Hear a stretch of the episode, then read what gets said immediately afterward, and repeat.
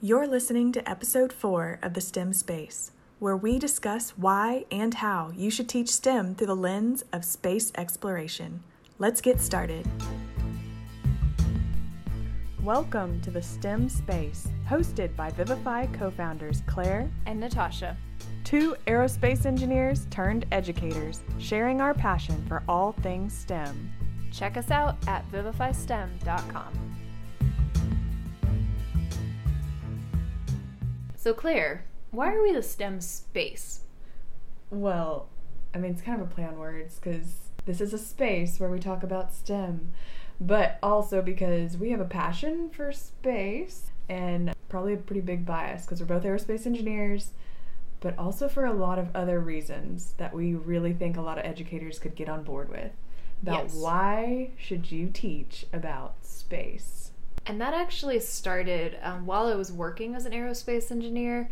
I started volunteering with students after school and trying to connect with them and how can I really explain to them what science and engineering was in a way that they could relate to and be excited about. So, when I actually left a career in engineering and I started working as a STEM educator full time, I was surrounded with STEM being robotics. Mm-hmm. And so I was working at middle school. It's in the south side of San Antonio. A lot of at-risk kids, Title I school, and our funder was wanting us to do a robotics program. I love robotics. You learn lots of great skills, great competitions. Yeah. But what I noticed, it was all male students that were signing up to be in robotics, maybe mm. one or two girls. And even the girls that were in it, they were doing the posters and the, making it pretty. And I was like, no, the STEM is for everybody the coaches were all male. Female teachers were really not connecting with robotics club or robotics program. And it was all the upper level, like GT, gifted and talented right. students. And it was missing 98% of the population. And I remember sitting up one night thinking, there's got to be a better way to do this. There's got to be a different approach to STEM that is more relatable, that connects to more students and I was like, how did I get into STEM? Why am I an engineer? Yeah, why did you get into STEM? Great question. I actually was in eighth grade and I had told my parents that I was not going to be an engineer. I would not do it. Good. And why? Why would you tell that to your parents? Well, I know your parents. They but you, may be because they're both engineers. Yeah. and my dad is a professor. So you're a rebel. You wanted. To I was a rebel. Exactly. Yeah. So I wanted to go to basketball camp for the summer, and yeah. I told them that I was going to be a basketball star and it was going to be amazing. So they're like, sure, we'll take you to camp, and they dropped me off in front of the engineering dorm at Texas A&M. And little did I know that it was no. an engineering camp. and I walk in, and they're building these bridges and putting weights on them, and I was like, this isn't basketball camp. but I stayed because I had to. It was an overnight camp. Oh, I couldn't leave. Man. It was, the cool thing was it was all girls. And so there weren't these extra biases there. It was all female counselors who were college students in engineering. Uh, this was the Society of Women Engineers oh, actually ran so this camp. Cool. Yeah. And I wasn't really into it in the beginning. Like I said, we were building bridges, we are doing actually robotics challenges, coding. Was okay. Like I wasn't that much into it until rockets. So the no. last day we built model rockets. And like I, actual model rockets? Yeah, so the Estes model rockets you can buy on Amazon. You glue the fins together, yeah. you sand it down, we painted them. And I still remember the day I got to launch a rocket. And I was so excited. And then I came home and they're like, still want to be a basketball star? I was like, nah, I might consider engineering. Wow, that's so devious of them. I know. I don't recommend dropping your children off to a camp that they didn't initially want to do, but so, it worked out. What? Why? Why would rockets be the thing that just excites you? Is that something that's just particular to you? You had no background where you were excited about rockets, right? And so there's something about space that just captivates the imagination. It's something that people can just get excited about even thinking about the excitement around the moon landing, right? And every kid was glued to the television. Yes. They still have memories of that. And now we're being this new space age, right? Of going back to the moon, going to Mars. There's so much exciting things happening. But just to the basic part of looking up at the night sky, every kid has a memory of laying in their backyard and looking up and wondering what is out there. Yeah. And maybe they didn't have telescopes, but they maybe made one out of paper, you know, mm-hmm. or looking at binoculars. I think that's where we go back to the reason of why kids love school and being excited about something. But honestly, when I had that idea that night to do something about space, I didn't know if it was going to work. Yeah. You know, I, like you just asked me, like maybe it it was just for you. you. Yeah. Doesn't mean every kid's wanting to do space. And so I went to the science teachers at the middle schools that I was supposed to be running this STEM program, and I said, "Can you just give me five minutes in your classroom? I just want to talk to the kids. I am starting something called Space Club." So I didn't Mhm. even use the word STEM. They had no idea something to do with science or engineering. So you're being devious too. I was. I was tricking them. And I actually brought a rocket that I built, a model rocket. I had a Mm. quadcopter. I wore a NASA t shirt. And I had this video um, from when we were aerospace engineers in college and we built our rocket senior Yes. year. And it's a this engine test, right? So it's a close up video of us testing this engine. And actually, the whole thing blows up. It was an epic failure. so it's really fun to watch. But everybody was okay. Everybody We were was all fine. okay. It was safe. Um, but the kids, I'm trying to show them like it's okay to fail, um, but it's cool stuff, and like you can launch a rocket, and this is what it's like to be an engineer. And if you want to know more, meet me after school. So the first school I did this presentation to, I'm like, nobody's gonna show up. like maybe a kid will be like, sure, you know. And I will never forget that first day. It was out in the portables, Mhm. and there were 60 kids lined up to join something called Space Club. It was everybody your from classroom. basketball players to the band nerds to everybody in between. We're all connecting to this. And that was comparing to the robotics club next door. There was three kids in there. Wow. And I still think that there's so much um, that kids get from robotics, but I see Space Club as a pathway to these more intensive programs. So looking back five years later, robotics numbers have now doubled and tripled because of Space Club. Hmm. So the kids get hooked into STEM once they figure out I they're no longer tricked, Yeah. right? Space Club has this cool thing. The sixth graders all want to join. Their siblings have been doing it. And once they've been in it for a year, I push them into other programs. I'm like, hey, you're Hmm. really good at this. You should go do robotics. Hey, you should go into the STEM early college high school. And so it's building this pipeline that the district has just been surprised that it's working. And that gets us back to SpaceWorks. It's this hook um, that you can really connect to any STEM career. Yeah, it's a like a point of view, a perspective that all of humanity has in common, right? Right. We all have this destination that has so much to be explored. And, you know, especially in current events right now, it's not just. it- I was talking to a lady the other day, and she was saying um, something about how she's having her kids color the space shuttle. And I was like, well, you know, space shuttle's no longer flying. And they were like, what? It's like, because it's not mainstream anymore. People just don't watch, sad. get to see stuff on TV. They don't know what's going on in the space program. They don't even know that we've had astronauts in space consistently for the last 20 years. Right. And but now all of a sudden there's a lot of things at NASA that are being becoming privatized. You know, SpaceX is huge, Blue Origins is going to be launching stuff, Galactic. Virgin Galactic. We're going to be sending people, including the first woman, back to the moon Woo! in 2024. That's right. I wish it were me, but it's not. but kids can see this, their parents are getting excited about it, and through that lens of space, they can learn pretty much everything in STEM, right? From robotics. 'Cause There's mm-hmm. even a robotic arm on the space station.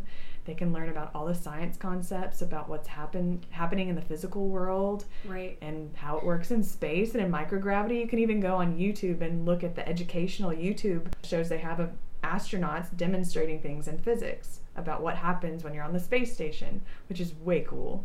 Kids Right. love that. And NASA has so many resources to support educators, um, Mhm. from rocket guides, everything from kindergarten to 12th grade. Any topic that you want to teach in your classroom can connect to some cool NASA curriculum or project. it's actually a little overwhelming Yeah, yeah, to try to go through all these resources and that's what we're hoping our resources can really support educators in using STEM as a tool, actually using space as a tool Yeah. in their STEM classroom. And there's just so much you can do. So you talked about going back to the moon. What else exciting is happening in the world of space? Oh my goodness, there's so many different missions. We're going to the moon, and that's preparing for the longer trip to Mars. So that's huge because people are focused on the personal aspect of that. And but there's all these other missions if you want to be an astrophysicist or some sort of planetary scientist or robotics engineer. We have more rovers going to Mars. We've had rovers, even the first um, Israeli rover went to the moon, which is amazing. Whoa, that's cool. Which actually, fun fact, it cost less money for them to send the lander to the moon than it did to make the movie Interstellar. what? Yeah. So, um, so many things are happening. We're sending a probe to study the asteroids that are trailing and leading Jupiter. Did you know there's asteroids that are in the same orbit with Jupiter? I did not. Yeah, so we're sending um, a probe to go there. We're landing things on asteroids. There's also recently the InSight lander, right, on Mars. Yes. That drilled into the surface and is listening for seismic activity. Yeah, Mars quakes. And looking at the temperature of what's beneath the crust, which is really cool because that'll tell us a lot about how Mars was formed. So, so much is going on in space and it's in the news. It's uh, relevant. There was the New Horizons mission that was on like every newspaper, all over Twitter. Like everybody was following this mission. Because we're discovering things that are outside our solar system at the very edge of space. And we're sending things past our solar system and still getting data back. And that is just, I mean, it just blows my mind. Right. But these kids just like thinking about the opportunities there. And really, there is an endless, just uh, space. Space is endless. Yeah, there right? you go. endless opportunity to study and learn new things and uh, be involved in space. So, one thing that we've done, which you did it before me, and just like call, I think you called me crying in your car, and we're like, "This is amazing! You're coming with me next year." Was the SEEC conference? Yes, I love SEEC. That So- was life changing. so if you're looking for a conference or professional development opportunity, I highly recommend SEEC. So SEEC is Space Exploration Educators Conference. Great. And let me back up. You were crying because you were happy. They were happy Yes. tears. Actually, the reason I was so overwhelmed is I think it was the first day of the conference, Mhm. and the person that kicked it off was just this very captivating speaker who was a former educator, and now he was working for NASA as an educator and promoting space resources. And he told this very touching story about how he used telescopes in his classroom. And he was in a school, high poverty, and he decided to purchase with his own money a set of telescopes. And he Mhm. was going to let the students check them out and take them home.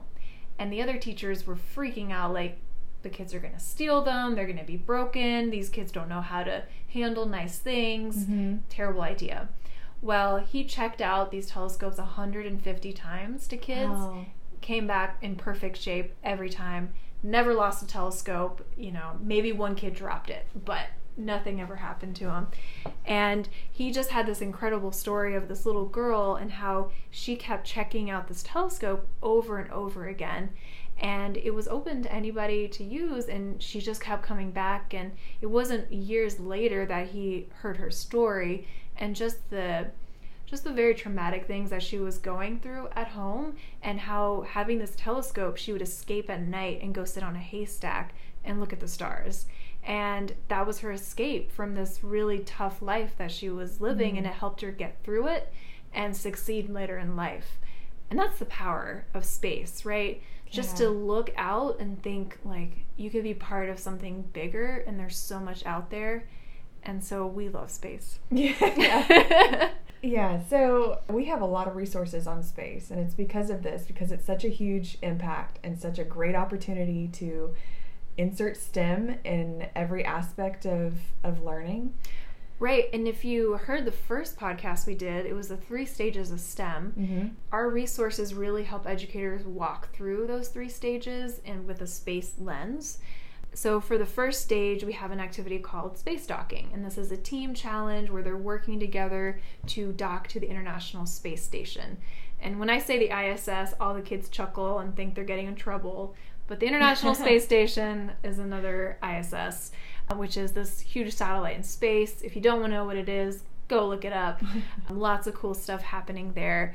So that's stage one. And then the second stage we talked about was Straw Rockets is another mm-hmm. great space activity. But the fun part is when you get to that last stage, you can do so much with space. I mentioned this mission to Mars. Right, which is perfect for as we look forward to sending people to Mars one day. But also, this past year was actually the 50th anniversary of the Apollo moon landing. And so, what about a mission to the moon? So, one of the themes of our space colony project is a lunar colony. And the kids can learn about the moon and what resources they would need to survive and be happy in a city on the moon. So, that's a mm-hmm. great connection you can do now with your classroom as NASA is celebrating this 50th anniversary. And we have lots of other resources like our Lunar Crater Challenge is another great design challenge. Right, Space Lander Challenge. That's really popular. Yeah. Um, and you can really adapt that to any planet, right? Yeah, Landing nice. anywhere. And some other resources outside of Vivify I've done is Tomatosphere.